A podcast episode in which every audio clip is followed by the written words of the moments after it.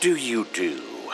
Mr. Carl Emley feels it would be unkind to present this podcast without just a word of friendly warning. Back to your coffin, Carl.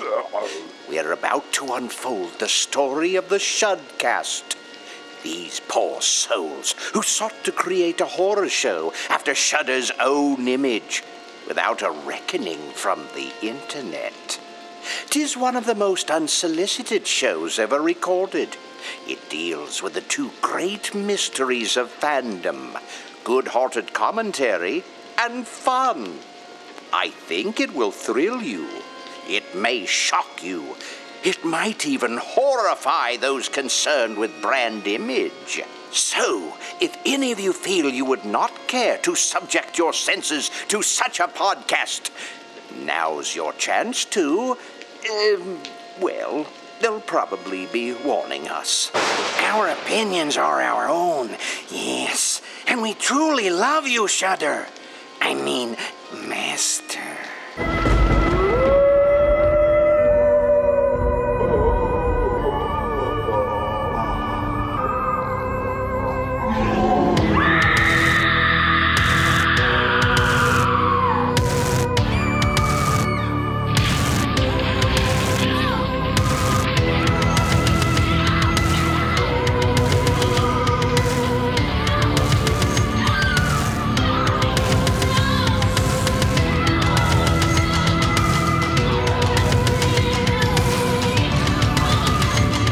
kindness you made of things again.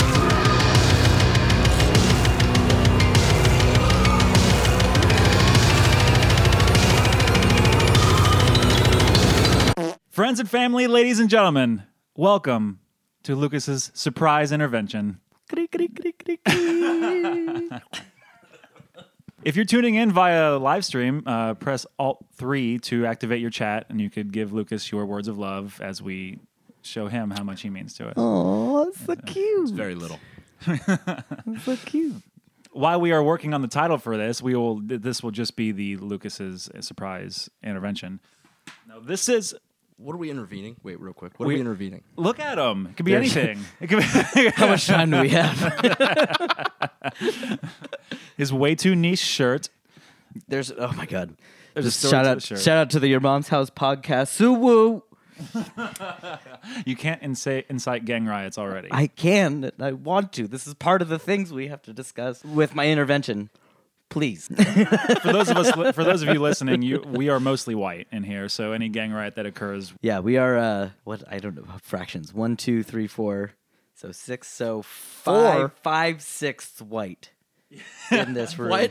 Because I am half Asian. Which is right, a this- great segue into the movies that we watched today. in the movies that we watched today, they were very Asian. They were very Japanese, uh, as a matter of fact. Welcome to the Shut Ins podcast. Everybody, welcome to the I Shudder podcast. God damn it, I- that was terrible. Welcome to the Eileen Wernos biography podcast. Welcome to the B Hole, where we discuss B rated horror movies. Welcome to the S hole, where we discuss something else entirely. Welcome to the unlicensed and unofficial Shutter podcast. The Shutter Stock podcast, if you will, a bunch of stock almost white dudes talking about shutter movies. We've all kind of worked in and around horror and movies in general. So the point behind us three, yes, there are three of us in this room talking about horror movies coming together is that we wanted to share our love for horror movies, in particular the movies that are on Shutter because we want to be a viable podcast someday and we want them to co-opt our stuff shutter we are not taking your point of view on anything everything we say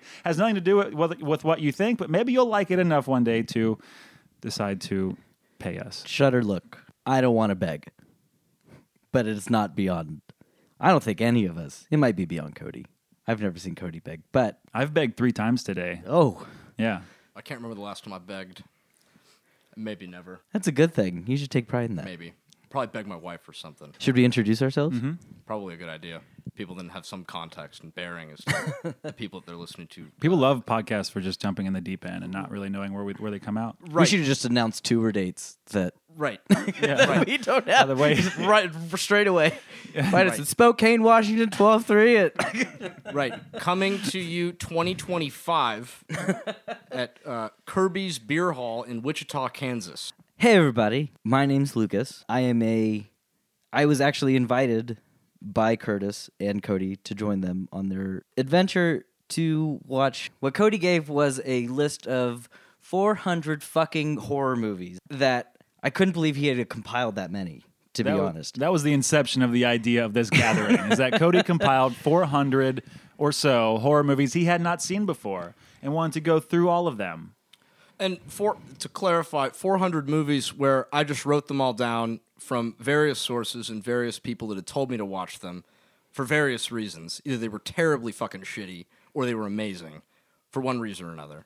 And I showed this to both of these people, figuring that there'd probably be a, a bunch of movies they'd seen, specifically Curtis, who has seen far more movies than I have. I was pleasantly surprised to see that he hadn't seen, what was it? You'd seen like 20? Around that? there, 20 between of 20 them? and 30, I think. Lucas had seen I I think I was somewhere between a big number. It's like five or ten. Yeah. This is an all encompassing list of every kind of horror movie you could think of with really no you know, no structure to it. Es- in any way. especially movies most people probably don't consider horror, Or at least some. There's- or at least some, or at least some. But someone somewhere has, and that's why it ended up on that list. If Mm-hmm. someone has once considered it horror, it ended up on that list more than likely. Right. Right. Lists compiled from the internet, from podcasts that I listen to, four hundred and fifty movies later that I haven't seen. So I figured, well, if I'm gonna make use of the list, I might as well get a couple of other idiots to make use of the list with me and waste our lives together. Because what good is life if you can't waste it with someone else? Precisely. and that's exactly what I asked my wife. So alone. Can you keep introducing yourself? oh yeah, my name is Lucas. I am a lover of horror movies, and I think that's the only goddamn thing that qualifies me to have to, or that should have to qualify me to talk about horror movies on a horror podcast. But You're goddamn right. but I am an also expert on all things. Th- Period. That's it. That's it. uh, I I I I bring um, an exceptional amount of knowledge of the world um, and of the internet. um, also, my body hair situation is horrific. So there you go. And as far as industry goes, I uh, have poured thousands of dollars into the video game industry from my wallet, and I play an extensive amount of uh, horror video games. And uh, I feel like that's something that will maybe get talked about. Who knows? But probably not. We definitely, we definitely Okay, will. all right. Not, oh, we will. We will. Okay. Got Okay. It. We we will asterisk. Okay. So that's that's that's two out of three say yes. Democracy? Is this democracy? No. Okay. No. Fair. Well, excellent. Welcome, Lucas. I don't know why I'm welcoming Thank you. you, but welcome. Well, welcome. Thank you, sir. Curtis, why don't you? I, Curtis. I'm. My name is Curtis, and you can find me in various places online. Mostly dark web. I I like Lucas, and I comma like comma Lucas. Enjoy horror movies immensely. I'm a writer. Have another podcast called the Unpop Podcast. Focuses on movies. Write for famous monsters of filmland. I attend a lot of conventions that are horror focused, and that is why I deserve to be here. and Curtis is being rather generous, um, saying that you know we're all working in or around horror movies to some capacity. you were literally worked into a horror movie this year. Yeah, I guess. Yeah, my my band had, or the band I play in, had one song in Bliss. There it is. Thank you, thank you, team. working with a whole bunch of horror folk and conventions and whatnot, um, just to be weird with people in the same room, which is why we're all kind of here tonight to be weird in the same room. And I thought this was a very interesting undertaking for us to do. One being Cody's list, and two being what we now will likely do for a little while is go through the Shutter catalog and watch things that we have seen, haven't seen, and share our we do plan on doing the heavy lifting for you. Yes. I would say. Yeah, th- so theoretically, the idea of the show is that we would do it for you. You don't actually have to watch these things now. Right. You could hear our experience of watching. I'm them. sure I'm sure the filmmakers and producers would love to hear us tell you that. No, I think it'll be largely getting our reactions from them, whether we like them or not, and you, valued listener, deciding whether or not that fits within your interest of horror and wanting to go see it yourself. And uh, I, Cody, uh, I, Cody, I, Cody, I, I, I just like horror movies. I took some film theory classes in college uh, on horror, which makes me uh, educated and reliable, obviously, because I went to college sober, of course, Um, and attended that class uh, sober. Uh, thanks, Aaron, if you're listening, for teaching me things. Started watching horror movies with my grandma at a very young age, probably very inappropriate. Thanks, grandma. Um, and I figured that uh, no better way to watch a horror movie than with two other people or more, but specifically two other people who are uh, prettier than I am, uh, so I can look at them while we talk about them and I can get lost in their eyes. Horror orgies, if you will.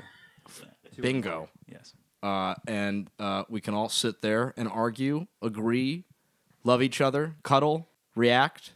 It's a beautiful thing. So Cody, I I would like for you to speak on what does theory mean in horror movies? Because to me and probably to a lot of people the theory is if you get scared, it's a horror movie. That's the theory. I make a movie that makes you go ah! There's your horror movie. I think that's Is it pretty more? fair. is, is that a fair assessment of what? That's a fun start. We should film try, try theory- and define like what the Right. what, what the idea of horror is. I'm sure we'll talk about that. I know we'll talk about that. Plenty. Absolutely. Well, I think horror can really be whatever you, as the viewer, make of it. Um, for instance, uh, Silence of the Lambs, I think a lot of people would argue is not a horror movie. Uh, that's a thriller, crime thriller, a drama. Uh, I'd say that movie is scary as fuck. It's horrifying. You got a fucking serial killer that eats people, and another serial killer, serial killer that's wearing women's skin on their suits and putting his dick in between his legs and dancing around talking about putting lotion on his skin. That is fucking horrifying. So I think when it comes to what defines a horror movie, that's really on the viewer. I don't think there is really a true definition of horror. I think some people might argue that it has to have monsters, it has to have blood, it has to have, you know, Satan worshippers, whatever have you. But I think that film theory, when it comes to horror movies, can really be all encompassing specifically but with film theory and horror it's what is the director or the writer um, really the film crew in general doing that allows you as the viewer to be scared and then on top of that why are you as the viewer scared or why does this particular movie affect you know a large populace of people at a given moment in time.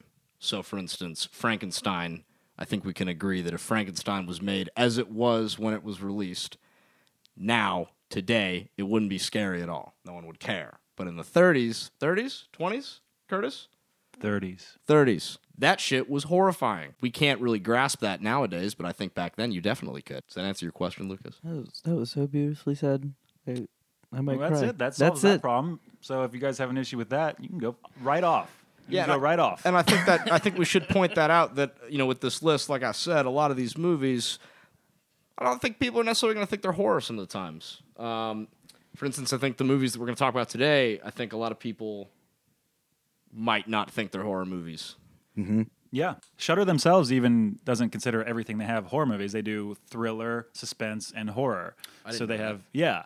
So they, there's a few things on there that aren't strictly horror horror. Um, Take Shelter's on there, the Jeff Nichols film with Michael Shannon that is about kind of the end of the world in a way, but is more of a family drama. There are horror elements, but it's Okay. definitely a suspense-ish thriller. all so- en- all encompassing platform. Yeah. right. It's a great. It's a great streaming service. I don't know. I don't know. like, look, look. There, we're in the middle of a war right now, people, and there's a lot of people vying for your attention. And Shudder is one that I think deserves your attention because it's hard to sift through. Because a lot of these, a lot of the places that you get horror right now, uh, they don't have a lot, and they don't have. They, in fact, they have fuck all at the moment. Any of the major things that you should be watching. Well, it's like a mishmash. You have to go to different things for different sources, and by no means does Shutter have it all. But I think what we have found interesting about it, And what has been the logical conclusion from Cody's initial list is that Shutter curates all of their material.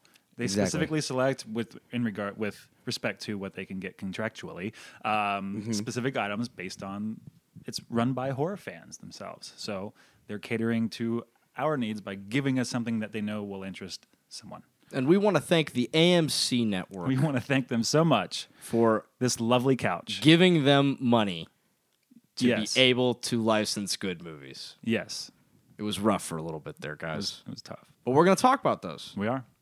And so Shutter, He hardly knows her. we're, Please. we're holding you in our hearts. May- maybe sponsor us. we would appreciate you. Or at the very least, you know, free subscriptions. What are we going to get out of this? Oh, who knows? We're going to get anything out of this?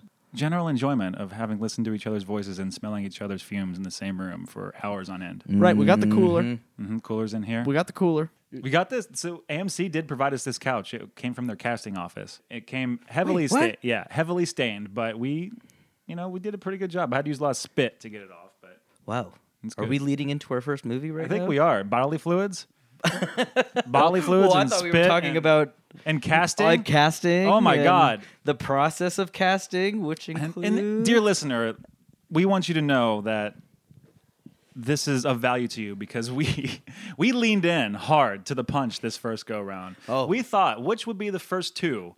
We don't always do two per episode. We, we're not really sure which we'll do, but we leaned hard into these first two.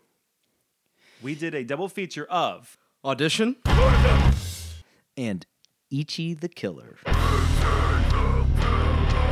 Boy, was that a fucking horrible idea. both by Takashi Miike, uh, audition to 1999, and when was each of the killer? 2000, 2001. 2001.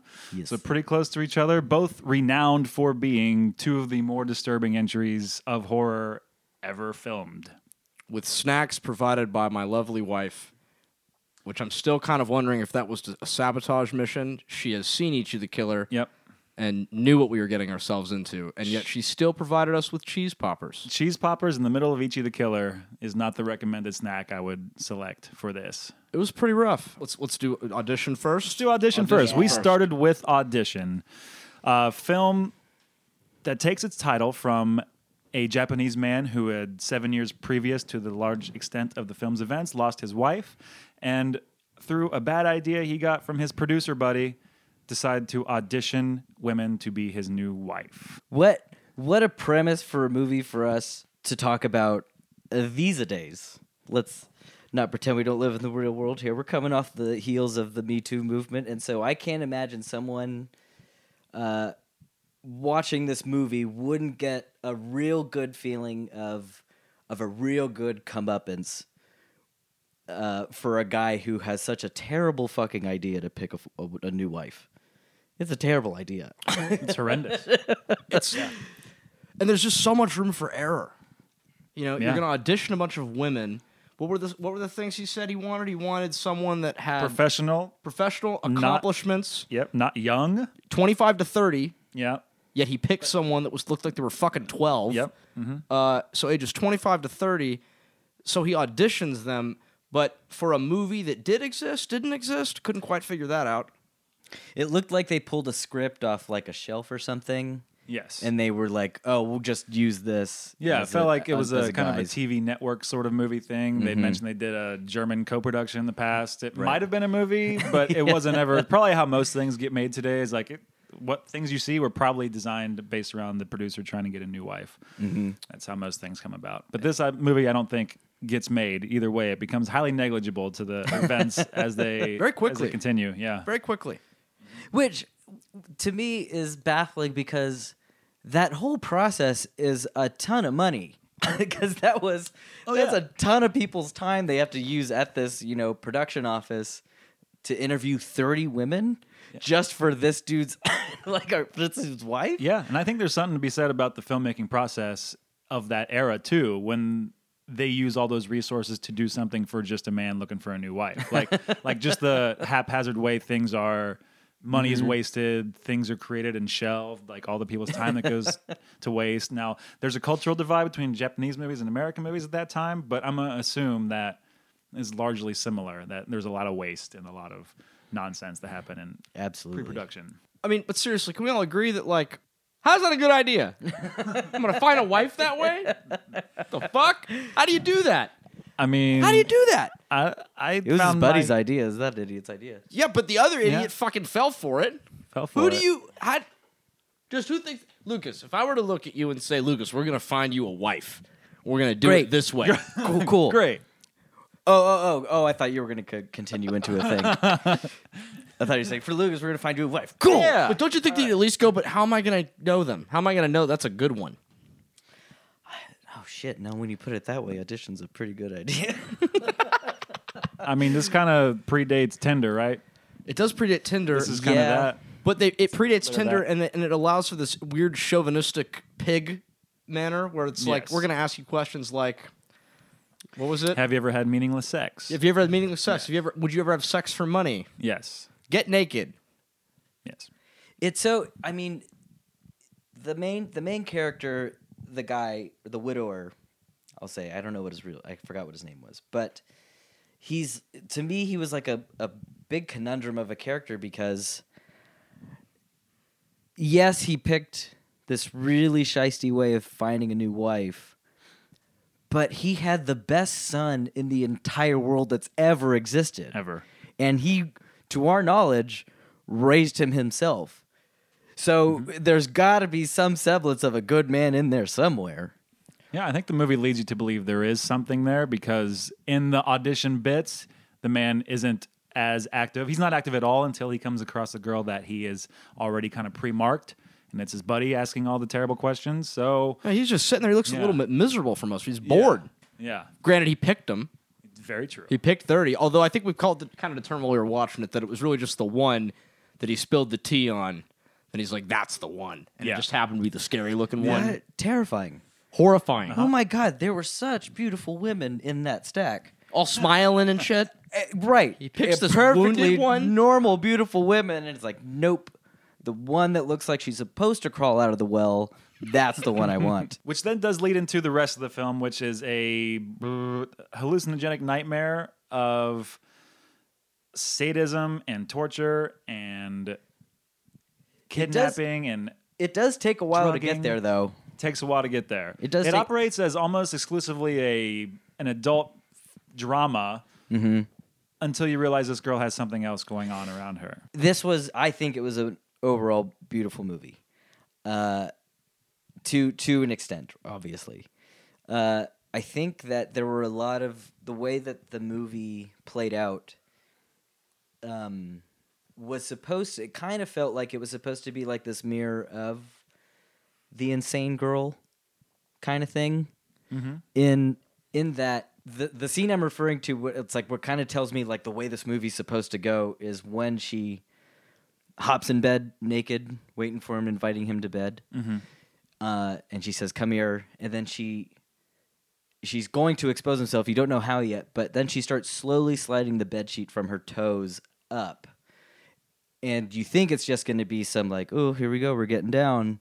And then you see those burn marks on the inside of her thigh to me that's what like that whole movie was was like this slow exposition into about this like beautiful young girl you kind of see that there's some weird crap going on but you don't know if they're like related kind of thing Yeah. um and then and then the pedal goes to the metal at some point and then you've and then you kind of find out what this girl's all about what this movie's all about but it takes a while to get there The think I'd needle, buy that. The needle goes to eleven. Oh, if you will. absolutely.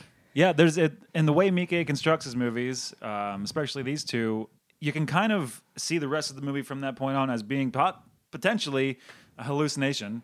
It's there's a there's a reading of that film that I think is viable, Mm-hmm. though I do believe everything does happen after it. But he plays with lucidity and dreamlike states kind of wantonly from there on out. You're not sure. It doubles back on itself a few times, showing you bits of characters' pasts that you aren't sure how they fit into the narrative. And they're all horrific. And it all leads up to this really just t- horrifying, horrifying conclusion. If you're a horror fan out there, you- one, you've likely seen the film. Two, you've seen like the famous stills of this film and likely know what horrific acts take place in it, Mm-hmm. it doesn't replace actually seeing them. Yeah, it wasn't. It wasn't until today that uh, I told the guys that I had actually seen the movie, but it was it was a long time ago, and I forgot how much of a well crafted movie this was because of how distracting th- those sweet sweet torture film torture scenes are. The sweet, sweet torture scenes, which it's funny that it only makes up, what was it, 15 minutes, really? Yeah, I think 15 minutes? 20 minutes. 15, 20 minutes of the whole movie. It's, so, it's so interesting to me that this movie has become this like staple that everybody's like, you gotta watch this movie. You haven't seen this? What's wrong with you? You know? Mm-hmm. Or you find out that like this is the, one of those movies that Eli Roth used as like big inspiration for, for Hostel. Mm-hmm. But really like the scariest bits of the movie, the part that's gut wrenching and like cringing and horrible to watch is really just the last what 15 20 minutes. There's those Yeah. little bits of horror Yeah. throughout where it's like but it's really only every time you see her in her, you know, in her weird room Yeah. Mm-hmm. with the bag. When the bag's still and then later when you find out there's something in the fucking bag. Mm-hmm. What's in the bag? What's in the bag, Uh, Lucas? isn't it the isn't it the director boyfriend? I couldn't figure out who it was in the bag. I think it's the I director think it boyfriend. was the director boyfriend. Yeah, the person who they talked about went missing at the beginning of the movie. Mm-hmm. Right, right, right, right. The music, the music director. Wait, which but I didn't thought know. that was the guy that was in the. I thought that was the guy that was in the ballet studio. No, that was so uh, the guy in the ballet studio was like the inception of her trauma. I think when she grew up in the ballet studio dancing, Right, right, right, he was the one who was he, he gave her the burn marks, right? That was that was where that began. right. Somehow I thought it was supposed to be. It was all there was something where they were talking where. uh, Well, see, that's where the it was all movie- the same guy. It does kind of play with that. I don't know if we ever see that guy in the sack, but it, they play with those characters in the same setting so much that you wonder who's who and what the relationship really is. So it's Right, right. It does get rather dreamlike. very I think the the first dreamlike notion that I got. I think you said that yours was when they were in the bed and she starts pulling up, and they start it starts flashing back and forth suddenly. Mm-hmm. I thought like that was like the beginning of where the hallucination could start. Right. Yeah. But I thought it was interesting, and I, maybe I spaced out for a second. I don't think I did, but there was a point right before that, right before they start to go on the vacation, where they're on a date, and she shows up wearing. She's only worn white the whole movie at this point, and then she shows up wearing white with a red coat, yeah. and they go to uh, dinner in what kind of looks like a pink berry without the weird shit hanging on the walls Oh, That's funny. like yeah. Uh-huh. the same illumination, weird tables and shit. And then suddenly, like us, within a second, they're in a room that is illuminated red, and she's still wearing white, but a different different clothes. He's still wearing the same outfit that he wears the whole movie, and it seemed like it felt like that kind of happened out of nowhere. And I remember thinking, did I fall asleep for a second or something? Or but then later they flash back to that again and they do the same thing twice. It seems to indicate that they're at different dates. And that was when the hallucination trip shit's happening at the end, is when they flash back to it. So I kind of got the impression after, by the time the movie ended, that like there's something there at that point where they stop. Mike, s- for whatever reason, decides to not let you see the rest of this meal and then shifts, which I thought was interesting. Probably, probably, probably, so that when those scenes came later, where his dead wife is there and other characters throughout his life start showing up, Right. if those those those scenes or those settings start to get a little more filled out with things, and so you probably start getting tossed around a little bit as a viewer, going like, I don't know what's happening, what's real, what's not. Yeah, it really starts to feel like rather phantasmagoric by the end, and sort of just That's a word. it is a word. it is a word. I have never heard that word before. You've never and heard that word I before? Love it. You're looking at me with eyes that are like, I don't love it. I, no, I love uh, I, phantasmagoric. yeah. seems very you know otherworldly, weird, hallucinatory at that point, and. I don't know, especially with the use of color in that bar when they're or the restaurant they're in, where it gets all vibrant red suddenly. Yeah, and that goes against what the rest of the film was at that point. Like I thought, like I felt like this had to have been a purposeful choice. It was a very drab looking film up till that point. Like Right. super beigey, super white, like just not interesting Oh, it to looked look like at. an early '80s film. Those- It looked would- like trash. it- you would have never guessed this movie came out the same year as The Matrix. yeah, as, just like, yeah, oh. s- same year as about 50 of the best movies ever. Right, Like, yeah. absolutely. 1999 was a huge year. But it, it turned and it became a visually, I think, pretty arresting movie as well as a disturbing one. Mm-hmm. So if you have a, f- what, what should what should they be afraid of going into this? If you've not seen this film, what what phobias will this induce for you? Needles and women. Needles and women. I guess yeah, the needle the needle thing for sure. But I guess I guess if you're a guy that's like pretty at this point pretty desperately looking for companionship, this is one of those things where it's like, hey man, have some standards. And and don't don't immediately go like as soon as stuff starts turning south or you see a red flag, it's okay to move on. Those are those are the phobias. Those are the ph- those, it's- you know what I Yeah. mean. Those It's the phobias? Yeah, those are Yeah. the phobias. Yeah, I'd say so, and really the, the, the needles and women thing is a little bit insensitive. Needles for sure. Uh-huh. Mm-hmm. The it- women, I actually think this is a very feminist. I think you could do a really feminist You could. reading of this You movie could. in general. because he his original sin is that he lied to get women in a room, right? Like Right. maybe he wasn't super active in the participation of it, but he lied to get women in a room. So that deserves a certain sort of comeuppance which he gets. And then you know it's- when that relationship started, he wasn't forward and didn't treat didn't try and communicate with her trauma, which she clearly has some. Yeah, because it right right before shit gets real, it does go back to I think it goes back to the first date. Uh, it goes back to the first date where right after he calls her back after not talking, calling her for a long time. In that conversation is where I think she starts spilling all of her trauma to him, right? Right. Real But but now, probably at that point in the movie, we still don't really know if that confession happened. Yeah, exactly. We don't because of how the events transpired and how they're presented to us. We don't know did that actually happen there So does he? Yeah, does he have the opportunity to say, you know, try to be that guy, or did he, you know, or did he just happen to find the most insane woman in the world, you know? Well, it's interesting the way that you the way that they release the details of what her trauma is and how wounded she is. Really, the red. I don't even know if I'd call any of them necessarily red flags. She just seems to be bearing her soul. You know, I don't know if I personally call it a red flag. The red flags all came from the best friend. Yeah, yeah, yeah, yeah, absolutely. But then again, even those seemed not like red flags. Like I don't know.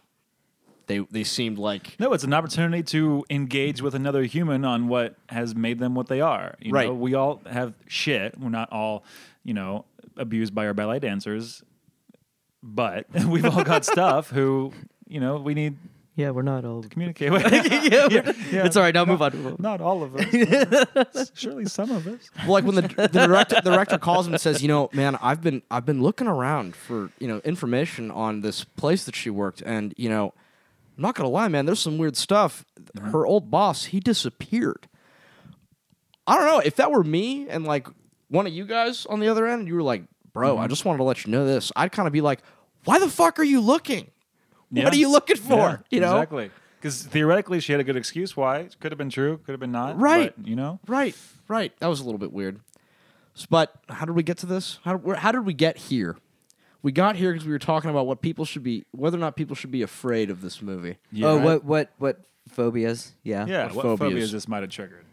What do you And think? I uh, piano string, piano wire.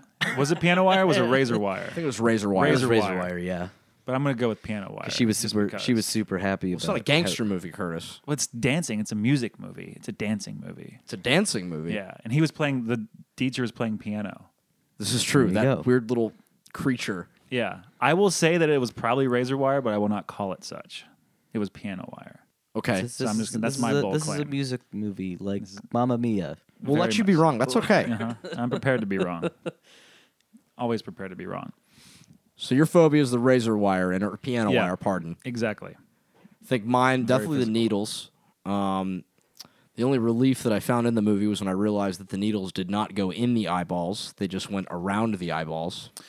Yeah. Um, that made me feel some some place of solace. I found that you know that, I didn't feel much better about any of that. that made me feel a little bit better.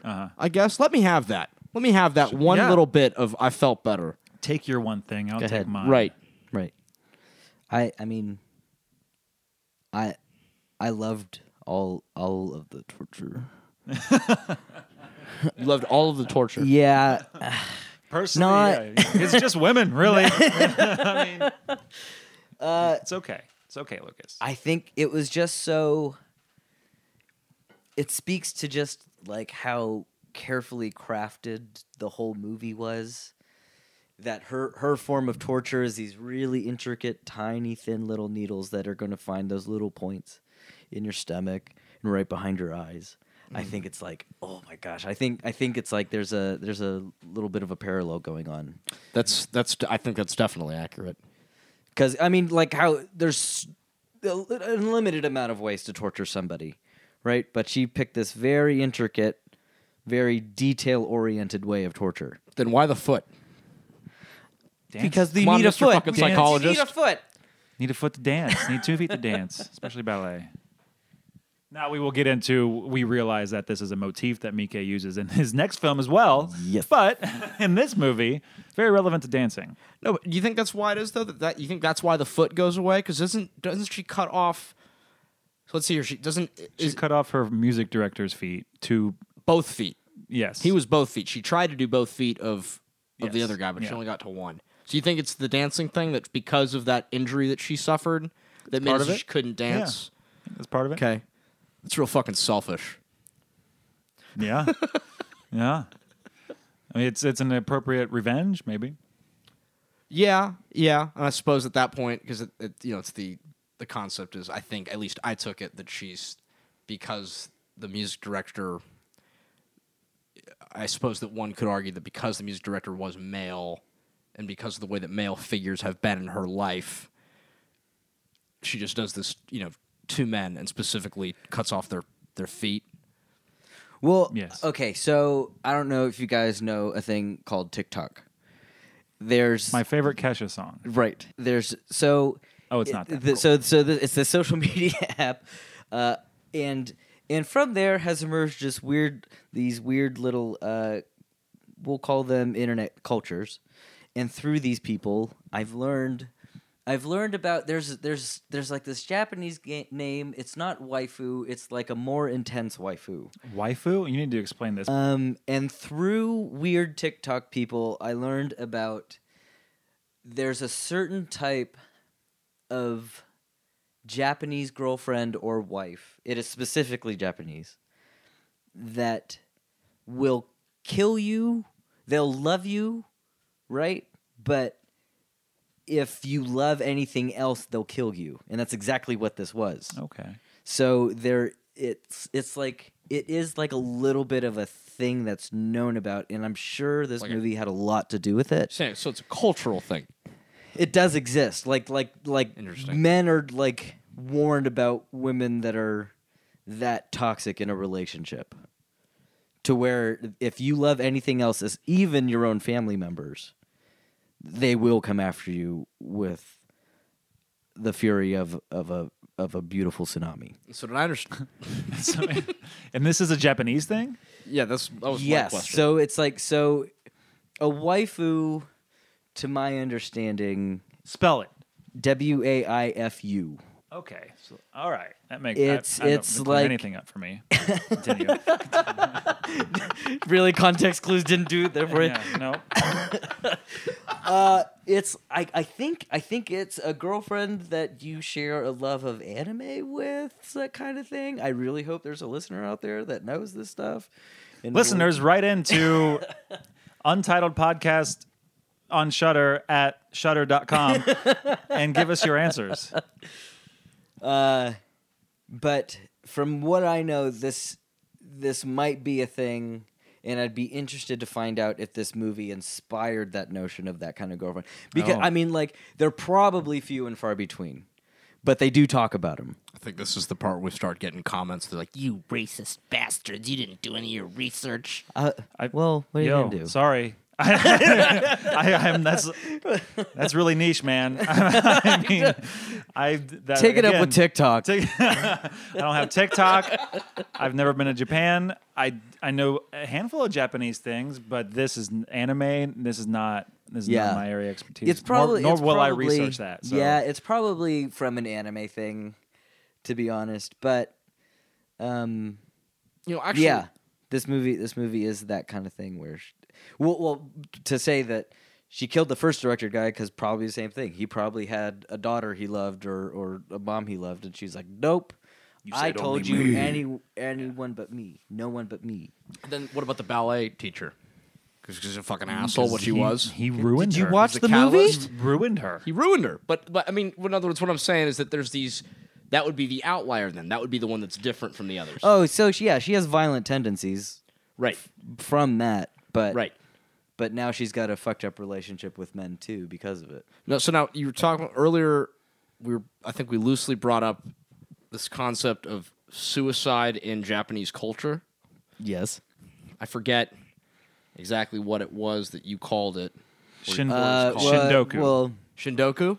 it's not that. Harikari. yes. Isn't Harakari? Isn't that with warfare? No, that, that's Harry Carey. Harry Carey. Harikari. Oh. Harry Carey. Hi. Hi. Wow, this is wildly offensive. We're di- Oh. this this is offensive. Well, no, but seriously, when I, with that, I mean, because I think that we got on this topic earlier. I remember exactly. So I think Lucas, I think you said something. It was I thought it was rather poignant about how uh, what was the main character Asami? Asami was the girl. Yes. Yeah, As- how Asami and the the using pain to feel with this movie and correlating that with the something that I bel Mm-hmm. if I I feel like I remember you saying was something with Japanese culture and suicide. Uh, Well, that was that was him. was going- that you? It was not me. That was him. Got it. that was you. And, Uh, you and me I'll were be both held looking accountable together. for this, and Yeah, this yeah, will yeah. be my first and last podcast. But they, uh, so what I was what I was referring to was in this movie there was also dur- during the auditions there was uh, a girl who clearly was cutting herself, and she even during her audition um, was talking about where each of her cuts on her arms and her wrists came from and her thighs. Um, and actu and what I've noticed in that most Japanese horror things right now, they are including um, some some visual visualization of uh, self harm, and uh, it was it it did take a while for me to finally notice this. Um, but I do, I do. Ha- w- well, what- what brought it to my attention the most was I have a friend who works um, at an at-risk youth center, helping uh, young young teenage girls who are, are at risk of self harm or harming others um, through through therapy and through rehab. Um, and one of the girls there, she was, she told me, I'm probably not allowed to talk about this. I just realized I'm probably not allowed to talk about this. this is wildly confidential. Um, I guess as long as I don't name names. Uh, well, she she one of the girls had an affinity towards, uh, like Japanese horror and Japanese anime horror. And uh, one of the things that the counselors noticed was that there was a lot of self harm in the stuff that she was watching. Um, there's some in Tokyo Gore Police, which is hopefully a movie that we do. Um, they even take it. They even take that uh, as far as making the little box cutters that the women use or the girls use to cut themselves into cute little things like teddy bears and pandas and all that stuff. Um, all to say that self harm and suicide is now is now so ingrained in Japanese culture that it's making its way into their own mainstream media, and they can't. Yeah. They don't. They don't know. You know what to do about it. Obviously, probably the biggest news that everyone he- heard about was uh, what's that dude's name? Jake Paul. Oh yeah, Logan. I think was Logan that one. Paul. Yeah, yeah. Mm-hmm. mi- Doing his dumb little video inside the, suicide suicide forest. Um, Oh, Fucking piece of shit. yeah. Um, This podcast is for everybody except the Paul brothers. Fuck you all. Fuck you. Anyway, continue. Um. Oh. Oh. And actually, uh, unfortunately, the suicide rate right now in Japan is at like kind of an all-time high because their their work, their work practices are all out of whack. I think everyone's working like six days a week. Yeah, the depression's really Yeah, depression's it's at an big all-time. Uh-huh. there. Mental health is Yeah, at an all-time low, basically. And um, Yeah, that's kind of their that's their cultural like almost staple. We're gonna make a lot of wild cultural claims here, but I think like America has America was founded upon slavery, right? Yeah. Like Jap- the Japanese people have always been back to the samurai. Uh, there's a glorification to suicide. You know, if you're gonna die in battle and rather than be caught, you know, there was the the what was the name Harikari. Harikari. Yes, there was that. So that's just ingrained in your society. Like we are always going to deal with crazy racism in, uh, in America. That Right. Not I'm not want to apples to apples that, but it's, it's a thing. Do you guys know if the if the suicide rate in Japan was as bad in '99 when the movie was made, or around thereabouts, or if it was still as as much of a? If, if, I'm taking your word for it that it's a huge problem. I believe you. Yeah. Um, I mean, I only know I only know so much about it now because I do have a Japanese friend. That doesn't validate anything, but he did. He did. He uh, he has talked about it to me before. Um, at, uh, I used to work with him, and um, he would tell me about uh, it's like pretty much pr- horror stories about like the the bullet train that goes from I think it's like Osaka to Tokyo. Um, they they've perfected cleaning up suicide so well that it only delays trains about five to ten minutes on their route. it's fucking wild. Oh, and all and uh, actually, I think the the actual point was like so so. The mental health is so bad there that uh, their movies are that much more insane. Yeah. and and that's probably got to it's totally got to be correlated. Absolutely, because this this this film and the other one we are about to discuss has a a nonsensical quality to it, and I don't mean that as a detractor. Like it gets into gets to the point where you're so deep inside these two characters' psyches that it begins begins to not make as much sense. Mm-hmm. And I think that's just in the DNA of kind of the way that culture embraces this medium. Like the Japanese stuff is a lot wilder than our stuff. Oh yeah, For on the whole. I mean, yeah, but I mean, we can we could probably talk about most of it now. I doubt we'll do this much Japanese horror in one episode for a while. So Yeah, we're gonna be a while on that. Sorry, sorry. But- but you from J what- horror from fans what I out there, know- it's gonna be a bit. But from what I know and what I've seen, it's it's far and away what the gore that we're doing here in America, right? And Mm-hmm. they're they're not afraid to do well, I think it's, graphic rape and I think it's different. I think it's just di- it's just different. I don't because like it's not like we in America haven't had our our fair share of films that depicted these things in an incredibly graphic sense. I think it's just it's just the portrayal of them is different. yeah, they're it, they are they are.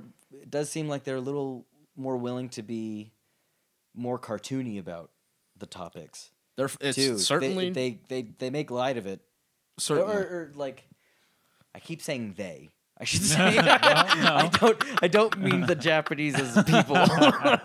I mean the the filmmakers of these Japanese horror movies. They they uh they're they're really willing to not, not make light of it, but it's go- what am I looking for here? They're not they're not making light of it, but it's like it's It's it's a, a little more heightened- comfortable of a thing for them to Because it- use. when you take something to an extreme height and level, it becomes less real sometimes. And I think you can There you go. remove yourself to the cartoonish quality of it Mm-hmm. at times. Now, I don't think audition is cartoonish. No. No. The next movie we talk about is specifically with the suicide thing and um, self harm and mental health and audition, I kind of got this sense that that you know the the the way that Asami is acting towards these men is almost is almost a. Uh, I think a lot of people would call it like I think you could probably put this movie into the revenge category a little bit Yeah. at times Yeah. in a way, in a twisted way. But I almost felt like given the way that she was harmed and the illusions that they made those few times during the auditions and the things that she said um, to the main character that all sort of you know at least made the made the viewer start you know thinking about self-harm it kind of made me feel like that the way that she's the, the act the actions that she does at the end of the movie of torture almost could be a means of coping you know what i mean a way of feeling something did you guys get that Oh, I mean, they, they they do the movie does do a good job of why why what's her name again? Asami. Asami I'm probably not is saying so that right. scary. We're, we're going with it. Okay, Yeah. we're good. It's a Sami. why she is so scary is that she she is almost justified in her actions. Like it, it makes sense. Like for someone to have been traumatized that bad, obviously not a healthy way to express your trauma and emotion about what's happened to you, but Right, right. I think I think we should maybe do two more topics on this and then maybe Yeah. move on. Yeah, what do you like? What do you got I on think it? I got two more. I think the first is I really I thought the movie the reason I thought the movie was so powerful was because of the what it was doing with gender roles. And specifically because it seemed like from square one at the beginning of the movie they're immediately talking about gender. Down to the scene with the fish where they're going um, you know, fish start as hermaphrodites and then they become male or female. And then the father says, What's this one? And the kid says, Well, you saw the ovaries, you know. And then I think right after that, the father says something about, or the kid says something to the father about, You need to get married soon. Are you, you're gonna, are you going to choose a wife?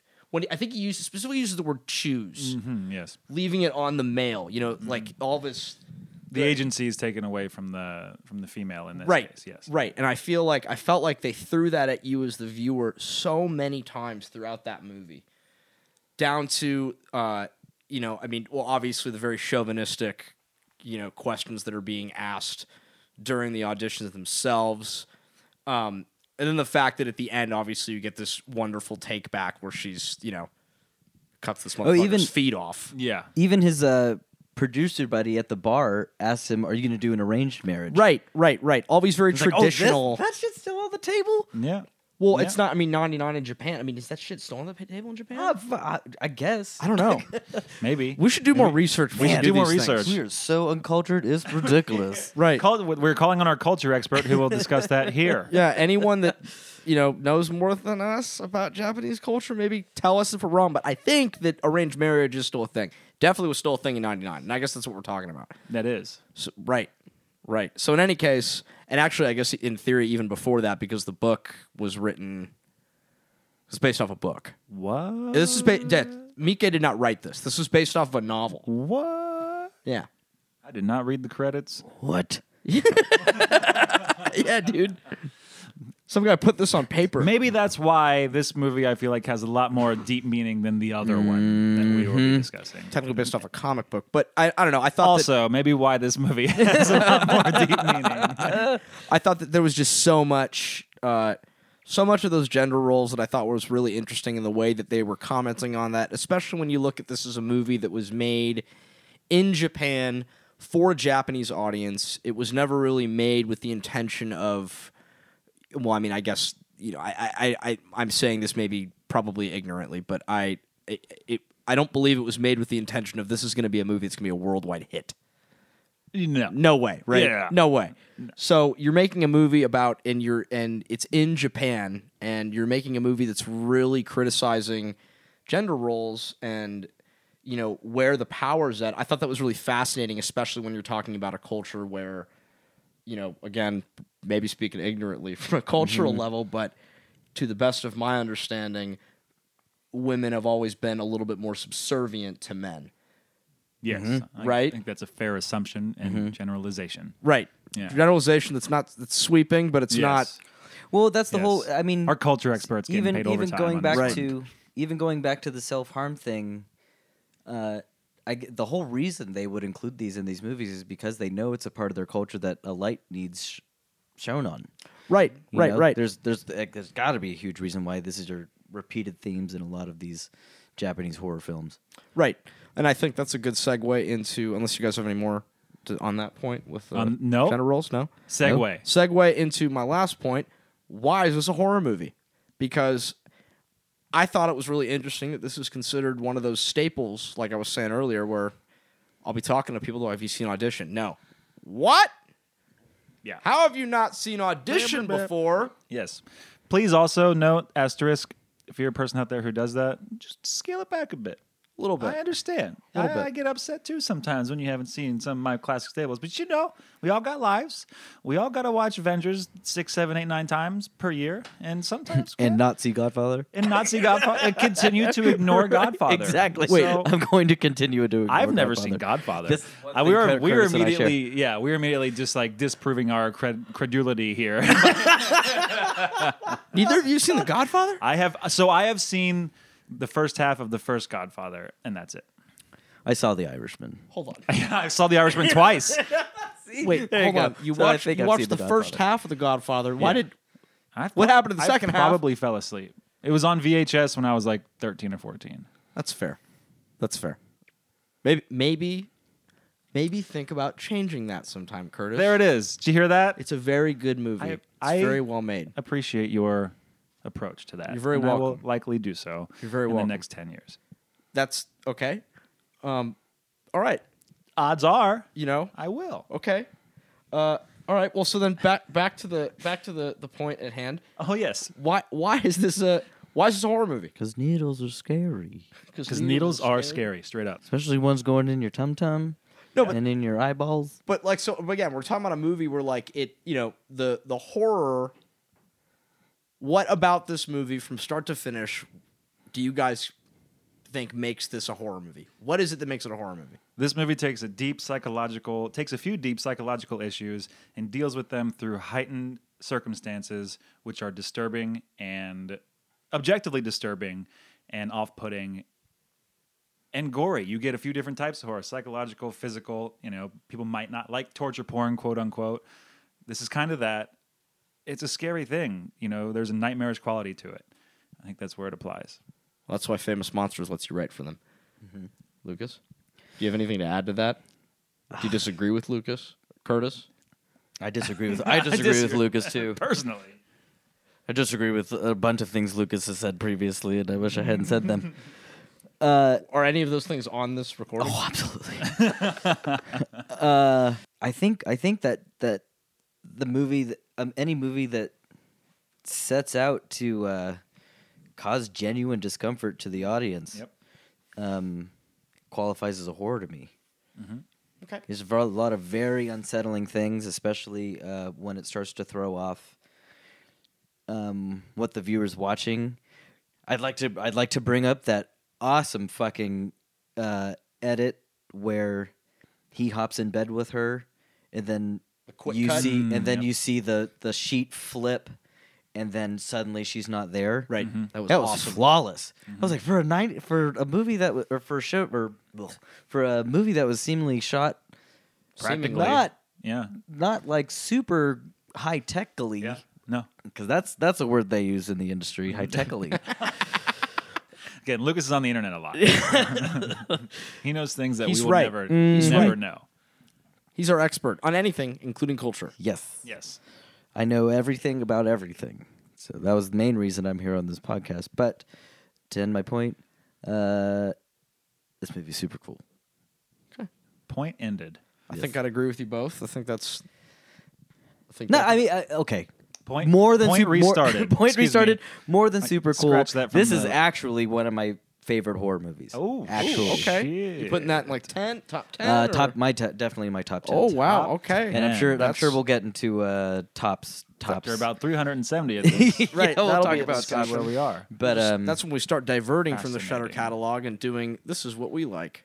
yeah. Shutter, you didn't hear that though. Don't worry, baby. We're here for We're you. sticking, sticking with you. Uh, yeah, I'd agree with both of you guys. I think that's. I think it's definitely.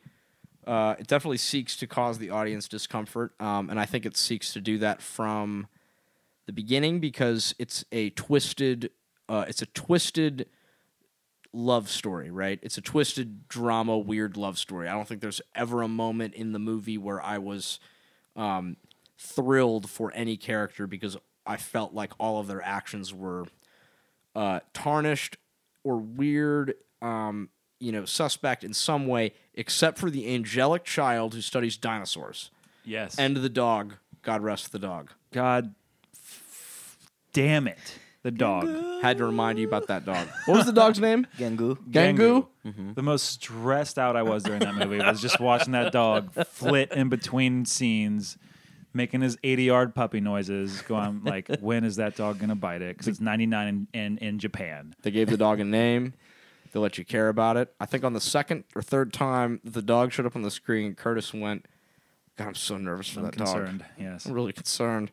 It's very funny. And sure enough, Yep. that dog's head was the wrong way later. Yeah, grizzly end. I appreciate. See, that was why this mov- movie is so beautifully done because I appreciate that you didn't show me when it happened. Just that, True. like it happened. It's like okay, True. I didn't like it. I still didn't like it, but at least you didn't make me watch a dog die. Right. It's not like the video of the stiletto in the puppy's neck. Hey, hey, hey, hey. Line crossed. Line crossed. Well, all right, we'd say, I don't know. What out of ten, what do you give it? I would like to institute a rating system that I'm stealing from my other podcast, the Unpop Podcast, where we give our movies we. Did you ask Austin and Brock for permission? I am the sole proprietor of the Unpop Podcast. Brock and Austin are just mere fabrications of my mind in existence. And if you listen to this, you now have a key to listening to the rest of the other. You've now Unpop joined the podcast episode. uncultured The popcat. Uncultured podcast, I like that. There we go. the unshuttered is, is unpop going to spawn come Unshuttered in and and unshuttered? uncultured. Um, I would like to steal a rating system which because pure objectivity is f- pointless, fruitless, and impossible, I would like to give movies a certain quantity of a certain item that is just up to you to decide if that's good or bad or what you think of it. Mm-hmm. That's how I like to rate these things. Can you speak that in in English now? I will give Audition 1999 director Takashi Miike 3,712 needles in your eyelid. That's how many needles in your eyelids I deem this movie to be worth. It was a riveting family drama up until the point where it started putting needles in your eyelids. And then it was just a gruesome, lovely horror movie. Now I liked it quite a bit. That's my rating. 3,712 needles in your eyelids. What do I give? What do I give a movie like this? Besides the needles, what the hell else was in this movie? You can do it. And there's the razor wire. You can do it. Because I was gonna do the needles, and he put the he oh, took the no, needles. I've ruined it. 'Cause he I, did. I mentioned this earlier, and I was like, I'm going to give this 1.7 meters of razor wire. And I was like, nah, I'm going to change it up. I'm going to give this 12 55 gallon burlap sacks Oh, oh, of pure massacred man meat. oh. That's a that's a big number. Yeah. That's a lot of ma- that's a lot of That's a lot of like unit changing. I'm out of math class. I give it one dead dog, Mm. which is the same thing as a seven out of ten. Which Is it? I, I, for Cody, it is. Now we know. Dead dogs, seven out of ten. Well, I think that gives this movie three thousand seven hundred and twelve plus one plus twelve fifty-five gallons of stuff. That sounds like a success in my Mm-hmm. So for a listener who, um, if you're where I'm at right now and you're kind of going, I don't understand whether or not this makes this movie very good. I think it all means that we think we liked it. a I lot. liked it. I did like the movie. Lucas quite a loves it. I love love love the movie. bit. Yeah, you liked it. You liked Yeah, it. he puts it in his ten. scary amount. So speaking of love, love, we followed up our watching of audition with another Takashi Miike film, um, Ichi the Killer. And when I say love, love, I mean I did not love, love this film, but Ichi the Killer is an entirely different beast from this. I Glorious I fell filmmaker. asleep sleep during this movie. I think that had to do with just the the marathon of a day, a little bit, but also this is a long movie, It it is long. Too long. too long. Too long. Way too long. especially for the onslaught of stuff it gives you. That's the thing. That's when when the, the pacing of a thing just gives you everything at all times. There's not really a break. You get you get tired of it a little bit. Now this is all out of context to say that Ichi the Killer is a movie about the yakuza in Japan and warring factions within that and the search for one in particularly sadomasochistic potential killer who's knocking off other yakuza members and how they find him and deal with him. I don't think that Ichi was sadomasochistic. I think That's correct. You might yes. I think I- the other yeah. guy was sadomasochistic. He was. I think Ichi just got boner over rape. He was yeah.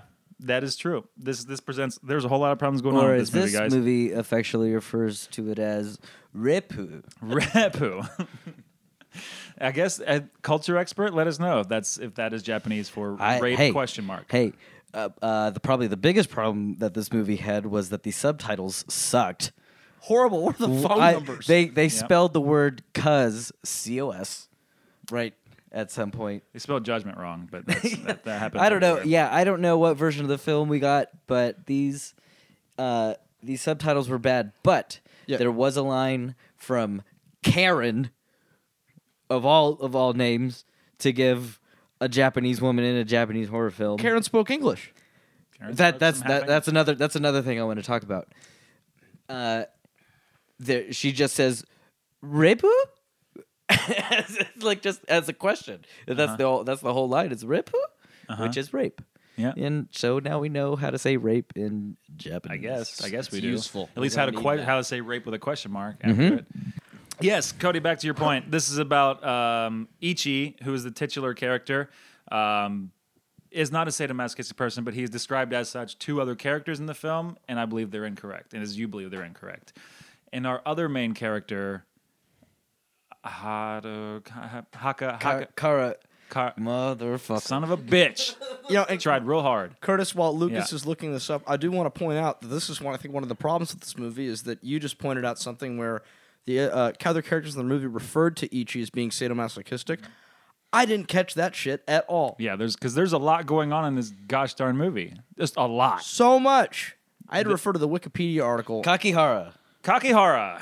we saying that right? And in the official synopsis of the movie, Kakihara, I think. Kakihara is the sadomasochistic yakuza enforcer. Yes. He's he's kind of the second main character. We follow him a lot because Ichi is a largely unfollowable mess of a character. It's a man child. It's a man child who has a unfortunate past with potential rape. We don't know because he might have been drugged the whole time, being fed gaslit misinformation. Either way, he has a problem with uh, sexual tension that gives him inappropriate responses. Yeah, inappropriate responses being boners during rape. Boners. Yeah, so maybe we'll just start from the beginning um, with the rape and the beating. And Rapu. Rape. Sorry. Repu. Repu. With the repu and the. It softens the blow for the listeners because there's a lot of it in this movie. Let me tell you. Yes. Okay. The repu. With the repu and the ichi sort of watching voyeuristically through the window in his weird costume, which is another issue we'll talk about shortly, I imagine. And then all of the semen that they use Yeah. to uh, to make the main titles. Yes. So, uh, dear listener, have you uh, if you have not seen this movie, spoiler alert: the beginning of the movie starts with a whole lot of fucking cum, and If you like not. cum, you will love Ichi the Killer. That's that was written from the pitch meeting. Is this more internet stuff? Yes, this is internet stuff. All right. it's factually accurate. That's what happened at the Okay. pitch meeting. Okay. Um, but uh, more importantly, guys, did we not learn that the the semen uh, is belonging to a human? It's it's real. We don't know of Uh, what. the- there's uh yeah right. There's We a don't lot know- of it. We don't know the source, but We don't know according- where it came according from. to uh, unverified sources, uh, the opening sequence uses real live semen. And a whole lot of it. yeah, that was like, way more Too from much. I would say a quarter cup. So unless there's some Japanese dude walking around dumping buckets like that, I'm pretty sure it's going to be from some kind of animal. Do animals have more cum? What? You've never been on a farm? Totally rating this movie in volumes of cum. All right. But Thanks for- continue. thanks for letting us know in advance. Yeah, I'm letting you know in advance because I'm not going to do it. Um, I uh, well, I think I mean that was really I just really wanted to share that it was real cum, but also how fucking uncomfortable that is. Yeah. I'm not really sure where that scene fits into the timeline of the film.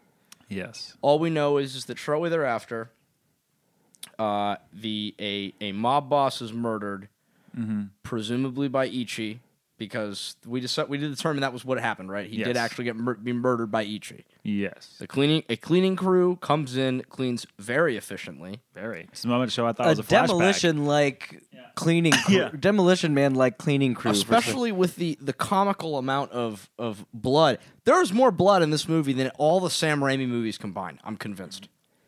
Very potential. Very potentially so. Maybe not more blood than the Evil Dead remake, but that's some- that's a different question entirely. That's a different question entirely. But you said a very operative word there. You said a comically a, a comedic or a comic amount of blood.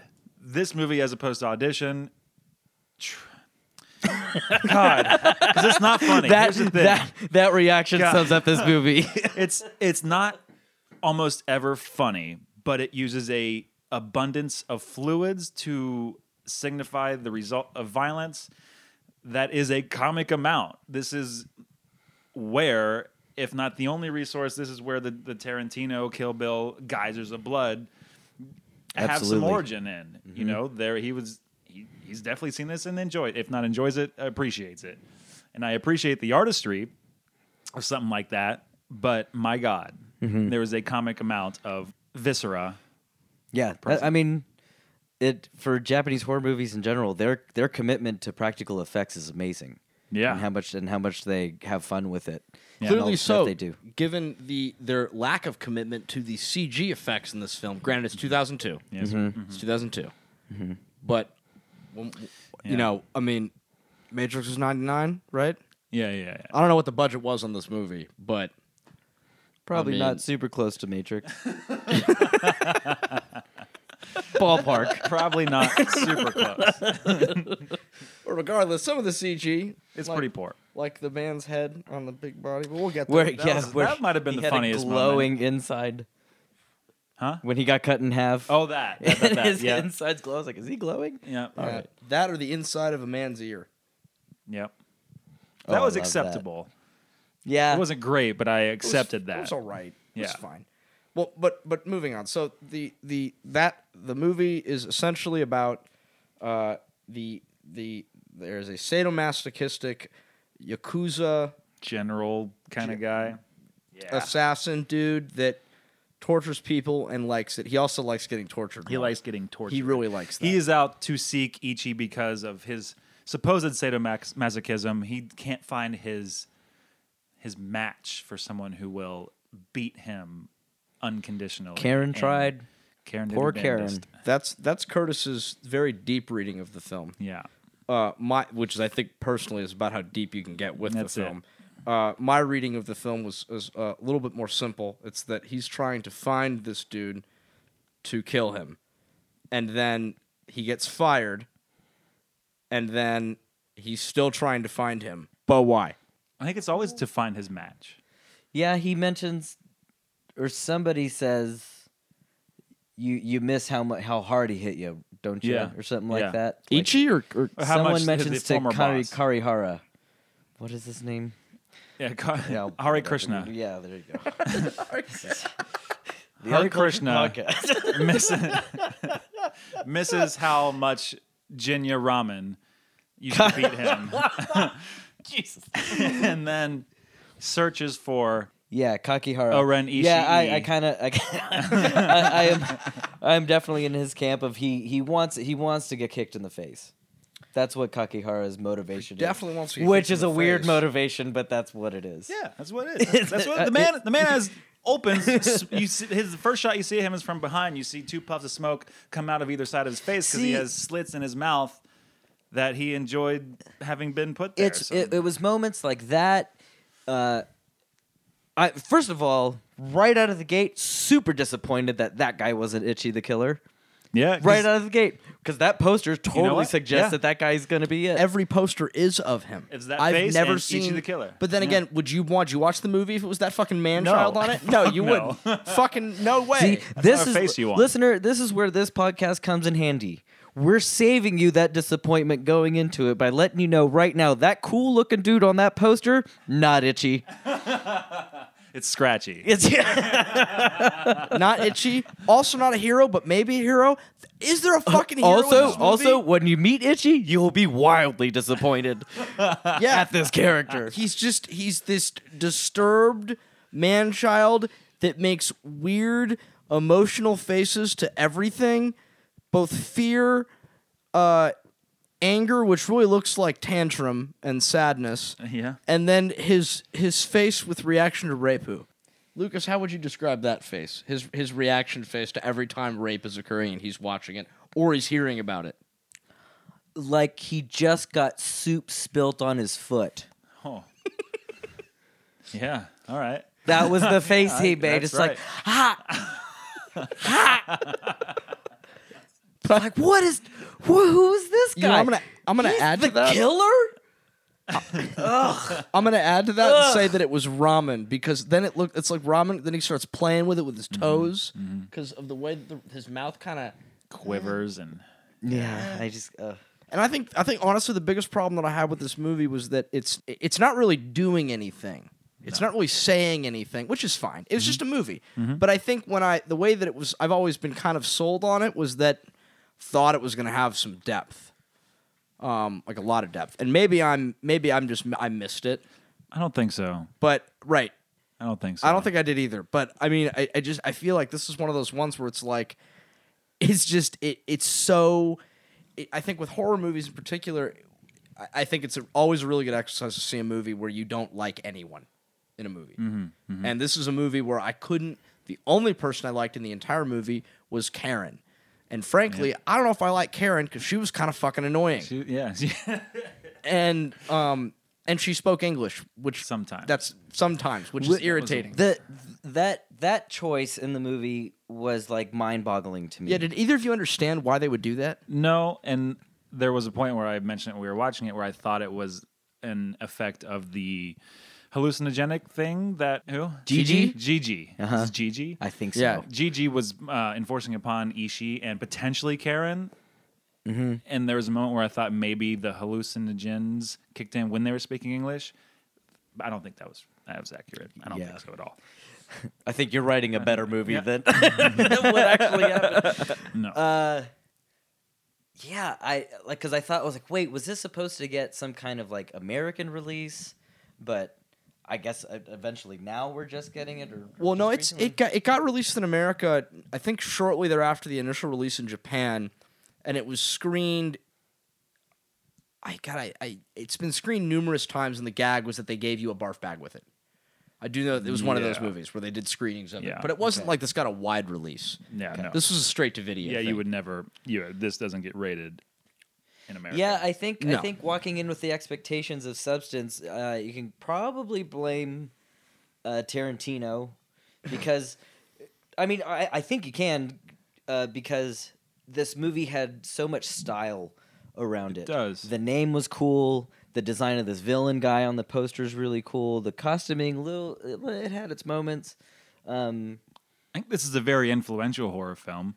You Yeah, get, you get absolutely. the you get so many things that are ripping off this movie. It's kind of disturbing. And sorry, continue. Well, what I, that's what I was going to say was like because clearly it's influenced uh, guys like Tarantino so much that you thought there would be something to it, but now you just realize, nah, he just kind of liked the way it looked.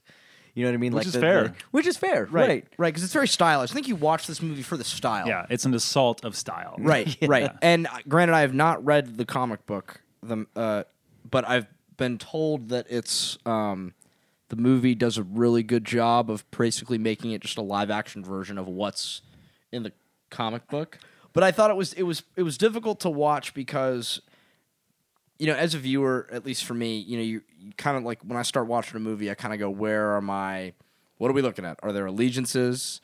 Is there, are there good guys? Are there bad guys? Especially because you start watching this movie, like, okay, so this is a superhero, kind of. You know what I mean? It's like a weird, Yeah, he's got some strange powers. right? Except that this weird, strange powers dude, you start to realize as the movie goes on, I'll note not until maybe an hour and 20 minutes into it, that this dude is you're sup- he's supposed to be this it's kind of like an anti-bullying movie at a point you start realizing that he's doing all this justice you know as an anti-bullying thing but he's also kind of sort of really turned on by Rapu I don't really There are so many listeners right now going, you just don't get it.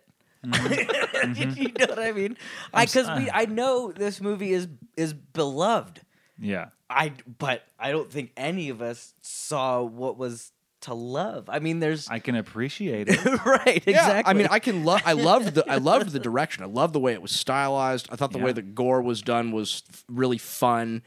Um, you know, I mean, I thought that the way that the the the the torture sequences and the weird S and M moments. It was very like Deeply disturbing. deeply disturbing, incredibly well done on that level. Uh, story, uh, so fucking hard to under to follow, just so fucking hard. I could Yeah. follow the entire season of Game of Thrones stoned off of my ass and drunk better than I could watching this two-hour movie. I was thinking, speaking of influences on modern culture, is this not the thing that created the Joker for the next 15 years? Like, is fucking Kari Hari Kar? I'm so, God damn it. is that not like think about think about that character's choice? him Kakihara. Not Rape man? not rape man. Yes, like so down from like the scars of his face, Dark Knight, um, his costuming, Dark Knight, and also Jared Leto's Joker. Um, his kind of just sadomasochistic tendencies are very much emulated in Jared Leto's Joker.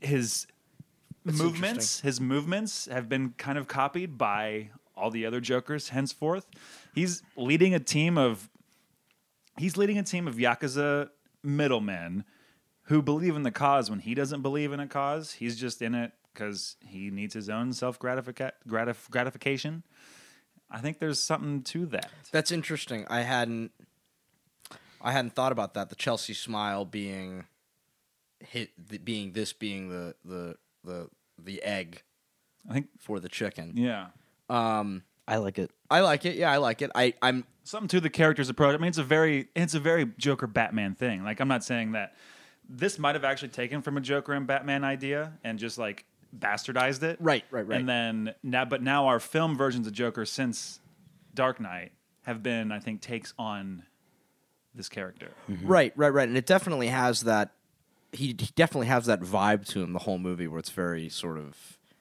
upbeat, fun. It's can't believe I chaotic. just used He's been that. called chaotic at some point. Right, right, right. I can't believe I just used those words to describe this character. well, he does. He treats. He moves in the frame, upbeat, and like he's having a good time. And he as far as we know does not like Repu.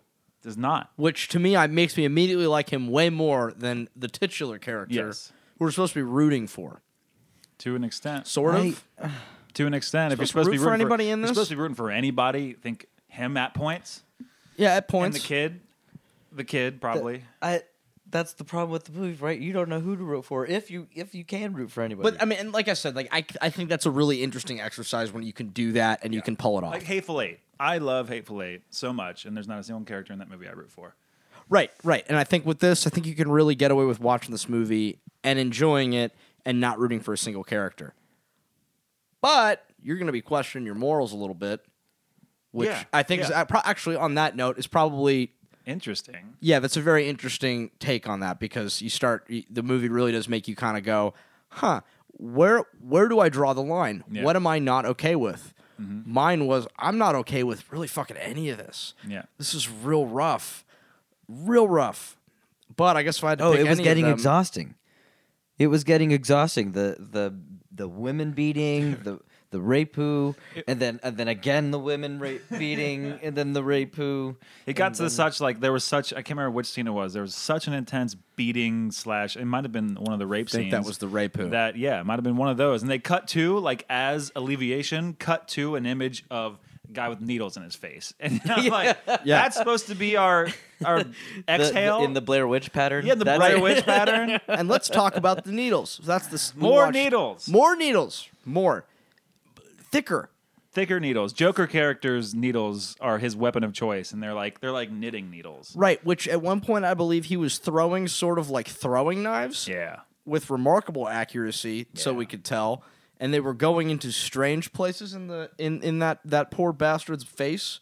That was brutal. This and this of the two movies had the most brutal moment for me. We want to talk about that. Nipple cut, The nipple cut. Oh, the nipple cut. the nipple What cut.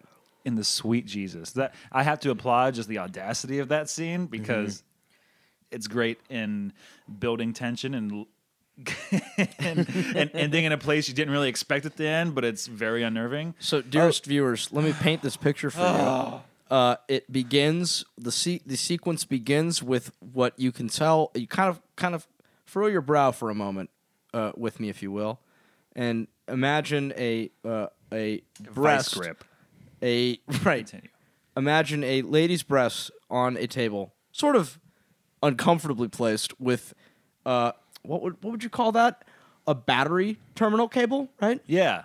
Yeah, kind of pinching at the nip and pulling outward. So already you're kind of like, That's is that a uncomfortable. tit? And I think Yeah. Mm-hmm. we all kind of went, that's a tit. And then you see a razor knife as it goes along a table and you hear that, that awful sound, and then right off that nipple.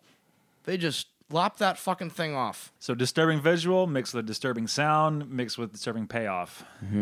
Frankly, Then it ate some pepperoni pizza right afterwards. right after. We'd right after. And then it was even weird because like they kept showing it too throughout the movie, like the rest of the movie. They show that woman lying on her back with her shirt off, dead, Mm-hmm. with one nipple.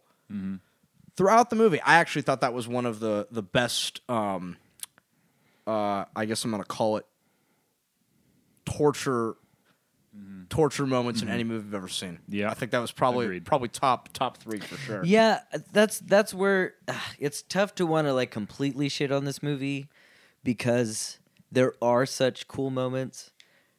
Like my favorite, which is him taking out his piercings on the side of his mouth so he can eat that fist. So we can Pennywise the fucking mouth. Oh. Yeah. Yeah. Spe- yeah, exactly. That was a very, very clear, I think, reference for what would be Andy Machete's Pennywise on the Georgie arm moment. Right. Yeah, I loved that. Um, one of the funnier, I, I don't know if you can even call this funny. right? That's every time we say like comedic or comically or funny, you're like, God, we didn't laugh really. Was what what were those two twin f- guys no. in the weird jackets? Oh, you mean with dick scent? yeah. That's what I'm getting to is Yeah. the guy who pops on the bear ears and then to find out where this nes- next suspect is, he decides to nosedive into dead dead Nicholas Karen. Not Karen. Not Karen? It was No. Mew, it was Mew Mew. Mew Mew. Oh, Mew Mew. So dead Nicholas Mew Mew. He One puts nipple. on puts on his uh, detective bear ears and through through uh, her yikes. Mm-hmm. That Yes. Yikes. I'm trying to be I don't know. Lady Polite. through her lady Be polite, parts yes. uh finds out where this guy is. Dick It's- scent. Dixon. Okay, dick scent. If you want to be, if you want to go, Gonna be about it. vulgar about it. No. This is a highbrow, cultured podcast with cum and rapu, and you come in here talking about. s- Can we? But seriously, can we talk about the the the science of dick scent? Is there any? Yeah, I, I well, I guess this is opposite. You guys, you guys saw um, Baby with Tyrese and Snoop Dogg. Ooh, ooh, ooh, ooh. Yeah, yeah, yeah. What's Baby that? boy. Baby boy. yeah. Let me sniff your Let me dick. Uh-huh. smell your dick. I, Yep, that is a so pivotal moment. That might be the opposite In where movie she's history. Able to Yep. smell the other. The yeah, but at least he Gender's was parts. alive. he was alive And he She was had- alive during he this had- scene. Yeah, yeah Mew Mew's alive. during What? that scene. She Yeah, was. She's alive at Oh, that point. see, Yeah. She's not dead yet. They kill Yeah. her there shortly thereafter. Yes. oh, because she's dead under the table. Yes. Right. When When she's you get on to a the- table, ah, she's that's alive. right. Is she unconscious? Uh, yeah. Probably. Probably. she just got her nipple cut off. Yes. She's been So yeah, terrorized. dick scent. Weird science. Not really sure about that one. Mm-hmm. Yeah. Um, and to all the lady listeners and potentially my wife, I'm sorry that I referred to the lady part as. to all of our lady listeners, all of them, the hordes and hordes of lady listeners. Right. We apologize. Right. We know you're here. Lucas is Lucas at this moment is single, I believe. Wouldn't you like to know? a couple cool cameos. The the guy who, what's what's the crazy girl's name from Kill Bill with the spinning ball thing? she was in it. No, that Oh. scene. The That's- guy oh, but she the the seduces. creepy. Yes. Is that, guy, Oren Ishii? No, no, that was- that's, um, no, that's Lucy Liu. Yeah. Well, anyway, Culture swinging ball expert? girl. That that that guy's in there. The guy with and the then, bad teeth. Uh, and then our chauvinistic pig dog producer friend from audition Yes. makes his way into this movie. As another rival general in said syndicate gang. So, um, I do, I do want to pose a question, a couple Okay. questions. Okay. Um, why the fuck does everyone live in the same building in this movie? That is very interesting. D- And I was They're all- right. I'm yeah, right. Right. I They're think all they in were the same all- fucking building. Yeah. I think it all takes place mostly within that building, and we don't really realize it till the end. But Yeah, Uh-huh. they called it. I saw. I heard someone call The- it the Yakuza building. The the Yakuza apartment. Yakuza Right. apartment. And I was like, the Yakuza apartment. Like, aren't they? Aren't they like in control of things? like the mafia doesn't have an apartment. they don't have. There's not a mafia fucking villa, in, yeah. mafia villa in Sicily somewhere, Right. No, at least to my, I don't my knowledge. Just very that was that was confusing to me. Why is and it so hard to find anybody? You're all in the same building always. Well, almost. probably Yeah. because no one's suspecting the big dumb idiot man child walking around in like a weird what the fuck is he wearing in that movie? That's his bat suit, That's man. that's one of those. That's one of the parts of the movie that makes this so like confusing because he is donning what is a vigilante superhero kind of makeshift Yeah, costume, absolutely. and so it's like, is this is this a fucking superhero movie? Like, what the fuck am I watching? Yeah, it's, uh, I think it's part of its purpose is to take that down a bit. Right, and then make you really question it because I'm yeah, my moral line drawn at guy that likes Rapu. Because what? So what's that GG guy's motive for taking down Yakuza? I do not know. See, what's his what's his gripe? Well, there was I remember, there, I remember there was one point where we paused the movie. We had a discussion of is everyone in this movie yakuza? Some mm-hmm. there's a listen, there's a listener screaming right now. Fucking idiots! You haven't stopped listening, though, have you? huh? Have you? Uh, I, re- I remember there being some mention of porn getting re-edited. oh or yes, there was a redone. whole that was a thing. The Yakuza was doing this. They got a whole porn ring going on. I feel like that's kind of actually the start of it. And they were, somebody was people were dubbing taking over a over business. porn. you you redubbed the porn to say what? I am really interested in, in hopefully someone's listening to this who has no clue and never e this doesn't cross their radar and all these fun things that we're discussing. I hope someone skipped to that moment. Yeah. Yeah, this is this would be this is a fun one to watch if you guys are sitting around your living room and and uh, you're drinking you're drinking a lot. It's a And- daytime movie, too. yeah, it's Yeah. a daytime thing. Talk, to- by all means talk through this movie. Yeah. Talk You're never through gonna figure it out. you, you will figure it out. It's good with friends. It's definitely good with friends. Yeah. I have one detail that maybe you guys clocked. Uh, what was that sand timer thing? No That idea. No fucking guy was- idea. No idea. no fucking idea. No fucking They idea. made a kind of a big deal Yeah. about that thing, and it was like, what is? No fucking okay, idea. Just all like right. how I'm still sitting here going, how the fuck did that gentleman get inside of that television set? I see. That was another moment. I loved that It's moment. fantastic. Also, I want that guy's drugs. I, whatever drugs he's on, I want those. It's likely heroin. and It a lot seemed of like it. but he's so he's so active for He's very heroin. active for heroin. and he's on a lot of it. He's shooting up Yeah. so many times in that movie, and he's like very active, and a Yeah. dangerous amount. It seems like. yeah. Apparently, Kurt Cobain wouldn't have even been able to lift the shotgun. So who knows? Um, maybe it's maybe it's heroin. Maybe it's a speedball. Could be. Maybe, could be. Absolutely. Um, We talked about Dick Scent, which was a, that was a note I took because that was a big deal for me. Of course. So this was the one that I thought was really interesting, and I'm not really sure. I think people will probably be like, "It was because of this," but I don't think I don't really think there's anybody that can go. This is definitively the reason. But I want to know what you got. What you guys think is the reason that this movie got so popular? That this would be on a vast number of must-see horror films before you die. I believe I even saw it on must see films before you die, just general lists. What do you guys think propelled it to that level? I think it's just the sheer audacity of it, Yeah. like the level to which it goes to eleven. Okay. and the creative ways in which it does so, like you said, with all the practical gore and so much of it, like it's anything taken to an extreme and is also taken earnestly. I feel like finds a very, very fervent fan base, and I see how one those crazy people. And if you think this movie is a ten of ten, you're an insane person. I might still love you, but you're an insane person. But I see how there are things in this movie done that you just don't get anywhere else, you know. And this is probably I, there's probably movies out there that do bits of this movie and might even be worse movies, but this is the movie that includes all of the shit, all of the fucking Right. insane, gory, gruesome shit. Right. And I think just the sheer audacity of it. Lucas, what do you think? Yeah, I mean, pro- I, it- it's tough to say. Like, when do you feel like it emerged as one of those movies? Uh, well, to the best of my understanding, it uh, it hit overseas. Then this is, by the way, where I think this will probably just be my own answer too. Not to take, not to stop you, Lucas, but I believe my understanding is that the movie came out in what did we say, two thousand one? Yes. in Japan. Um, I don't know how quickly it made it overseas and into international uh, through other places throughout the world, but I do know that it very quickly gained this reputation where um, it got banned for distribution in many countries, Norway and Germany being specifically the two that I can remember. I believe in one of those countries it's still legal to own possession of the film is still legal, but distribution of it is not legal. Um, it means you have to have it imported. God, the amount of money that some if someone would pay a lot of money to have that fucking thing imported so they could watch it over and over again, that's a little bit never mind. Um but so I think at some point it made it to the states.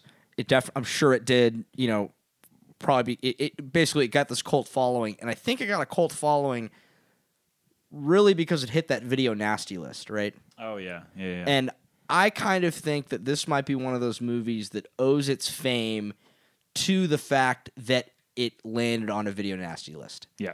Because the fact that it's on the same list as being as important as, say, The Exorcist on some lists that I've read, Mm-hmm. that to me is insane. That's fucking wild. That's that's insane. I think that it's I think that is a I can see the importance. I can see it being a very uh, uh, influential film for a lot of filmmakers. Do not think that this is uh, at, you know An, an Exorcist quality film. perhaps yeah. or really the, the influence. I don't feel like Right. the influence is as prominent. Um, Granted, I can't pull those lists off the top of my head, so I think that it I think it got to popular uh, the popular stance that it is right now strictly on the merit that it's controversial. Yeah. With you. yeah, it's. Pro- I mean, ugh. and stylized and stylized and Yeah. um, really cool, interesting, unique execution of blood and gore. yeah. I mean, the cynic in me wants to say it all has to do with the the throat blood spray, Yeah. like in how in how famous that got through. But was this the first movie that did that? Tarantino. well, I, mean, it's got to be. doubt the- it. It's got to be the. um Didn't you say it came from? Was it a man- manga or a graphic novel? it came, yeah, it came from manga. So they were doing those. I mean, I think they were doing that in mangas before that. Right? No, I mean, I mean on film. Well, Specifically Herschel in Gordon horror. Lewis Maybe was on doing stuff film. that was like specifically sure. not like. s- there wasn't- I don't know if there was a lot of blood geysers in his work, but there were just- different. yeah, it was Different. just extreme gore. Right. There's definitely. I'm pretty sure there's definitely some blood geysers in some of his. So there you go. Some of his his Probably been blood blood to it. orgy movies, yes, but uh, but maybe not like this where it's so yeah, so stylized yeah. and so hilarious. Yeah, I mean, like other than that, I, I, yeah, I just don't, I just don't see how you can qualify this as like a a, a good movie.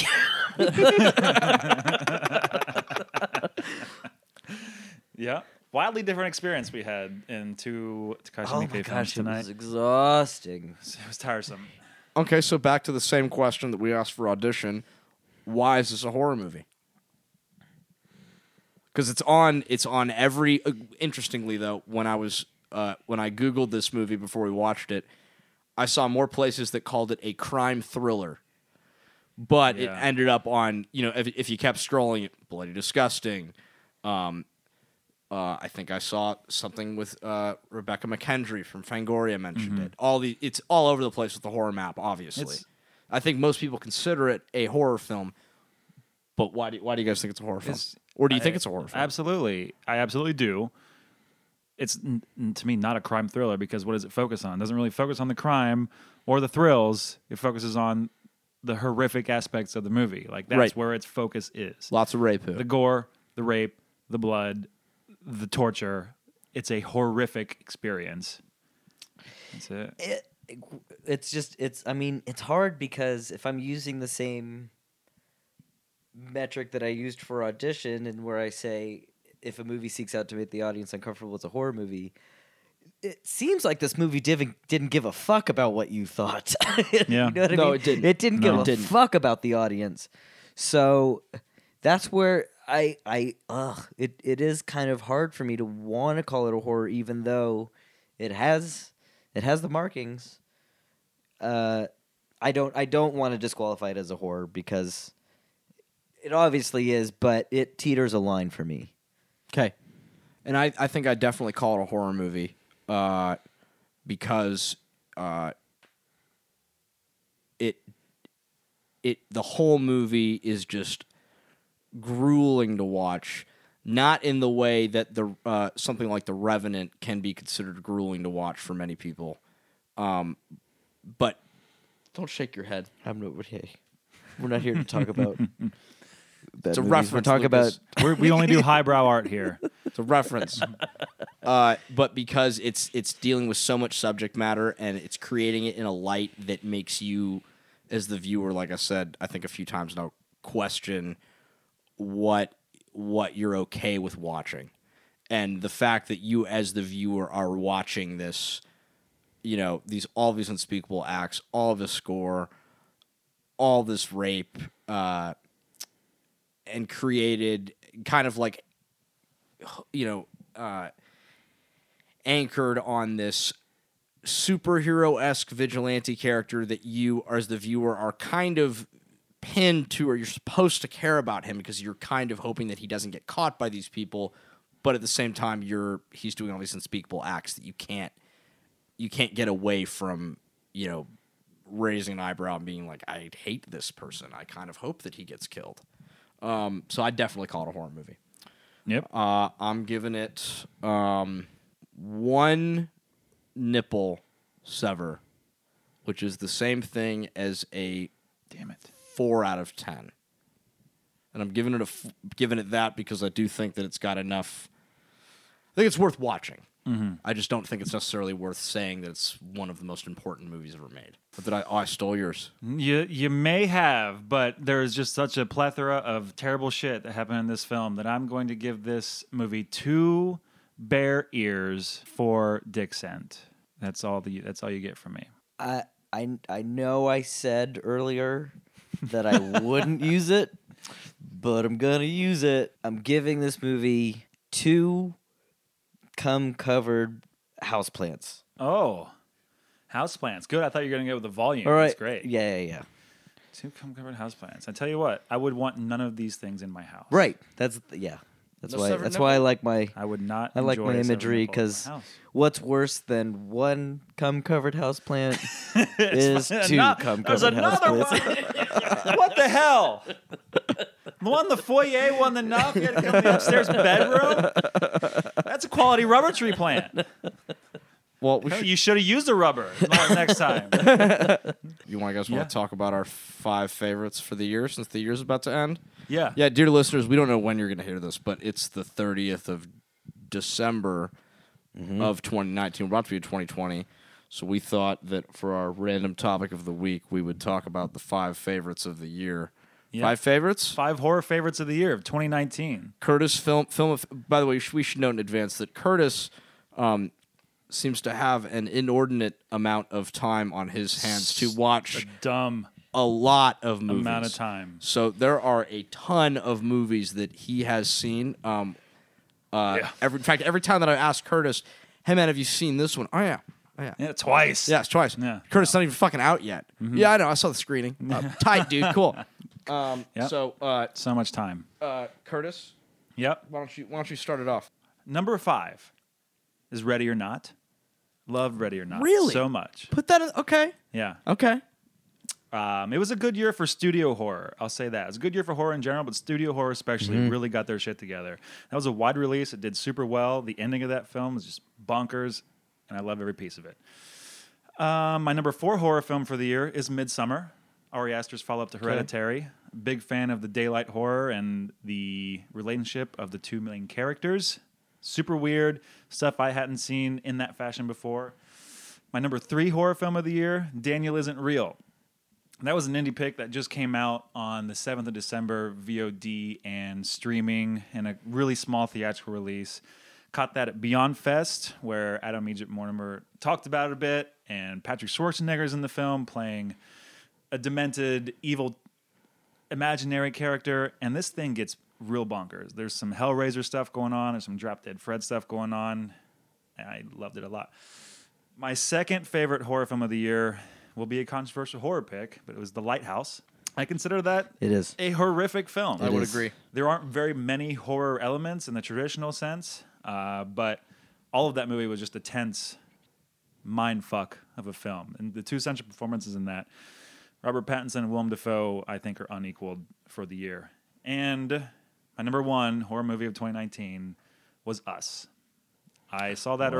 early, saw it a couple times, and you know, logistics be damned. I thought that movie was a great example of what an interesting voice like Jordan Peele's does for a second feature. I don't think, again, these comparisons aren't fair. I don't think it was as good as Get Out, but I like what he did in being a more straightforward horror film. It tried to scare you more as opposed to his first feature.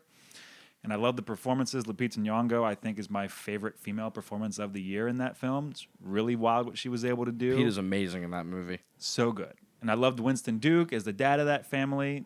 He just brings this weird dad energy that I think is essential. Mm-hmm. Yeah, and it was the like I said earlier with the studio horror, like that was I feel like what mainstream big horror is capable of. I think is representative of the year in general. Okay, Lucas. Um, I could only I can only pinpoint four. I know I failed that. I failed on that. Point the pins. Um, but number four for me was Midsommar. Yeah. Again, like you said, really interesting to play around in the daytime. Um, I'm a sucker for anything uh, about cults in general. Yep. Right now, I think that's a really cool hot topic going on in in uh, horror right now, and uh, had a lot of fun. Uh, number three is, as you guys so affectionately put it, is that bad motherfucker of a movie, The Headhunter. Oh yeah. I love fantasy. I love Skyrim. I love The Witcher. I love Diablo. Um, and this movie was all the boring parts of those games in the best way possible. Yeah. Um, and then and then just one of those movies that uh, just puts the pedal to the floor towards the end, and I had I had nothing but a stupid smile on my face the whole stupid time of that great movie. Uh, number two um, was one that not many people saw from A24 this year. It was a French movie called Climax. Oh yeah. I still haven't watched that. That one was fucking wild. I heard you said you haven't seen that I one. have not. It's yeah. a trip. Yeah. It's a trip. Yeah. Oh my god! Only be- I mean, like, I had my day with acid, and and so this this movie was like, I think, might be the best uh, drug horror movie ever made. It's saying something. Yeah, That's a that's a that's a tall order. yeah. Tall Um, order. Okay. Uh, I think it does it really well. Um, and the number one uh, had all the bits and pieces of the best of horror that I love, and that was Haunt. Oh yeah. I love Haunt. Yeah. So much. because uh, this year A Shutter exclusive Haunt. there you go. Exclusive.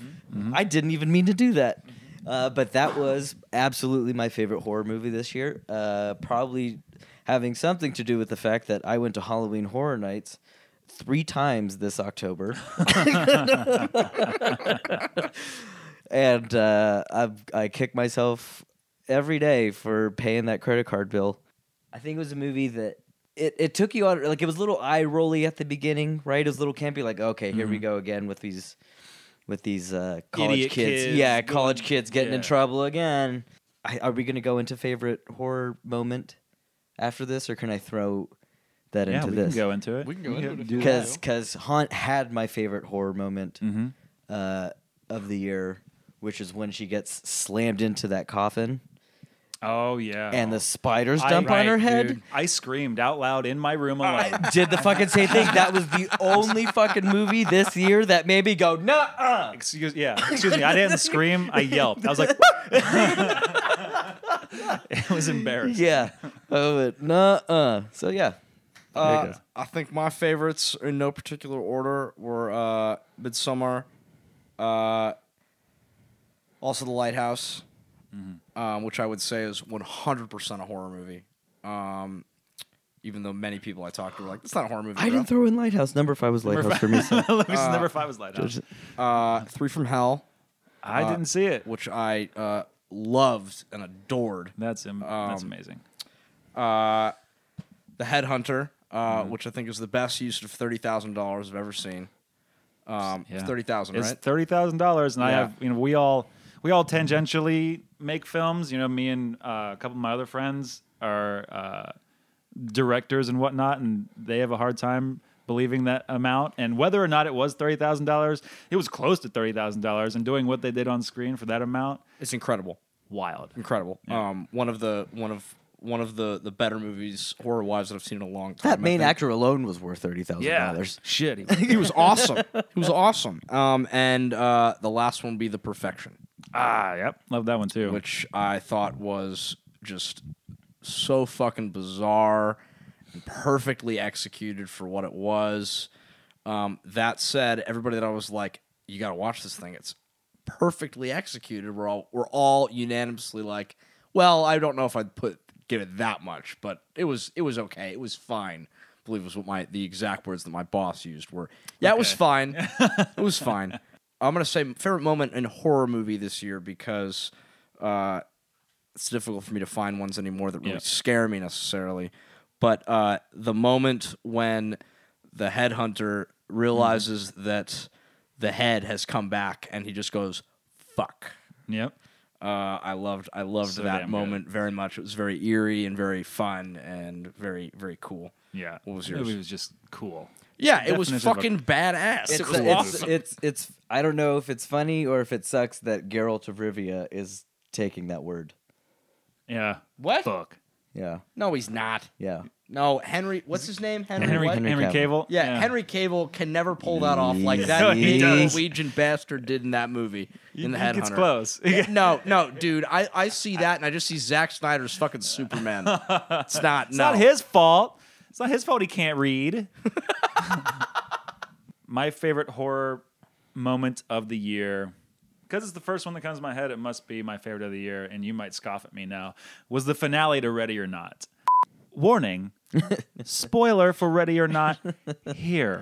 The final five minutes of Ready or Not takes the rest of the movie where you don't really know where it's going to go if it's going to fall into the mythological side or if it's going to fall into the realist side and it leans heavily into the former it takes this family of total shitheads and uses pops them like blood balloons so that samara weaving is just covered in blood laughing hysterically she gets she gets the wink to the devil and then she goes out and sits and smokes a cigarette Go home and watch this. Like I right say, now. Lucas, I hope you've seen this already. Oh no!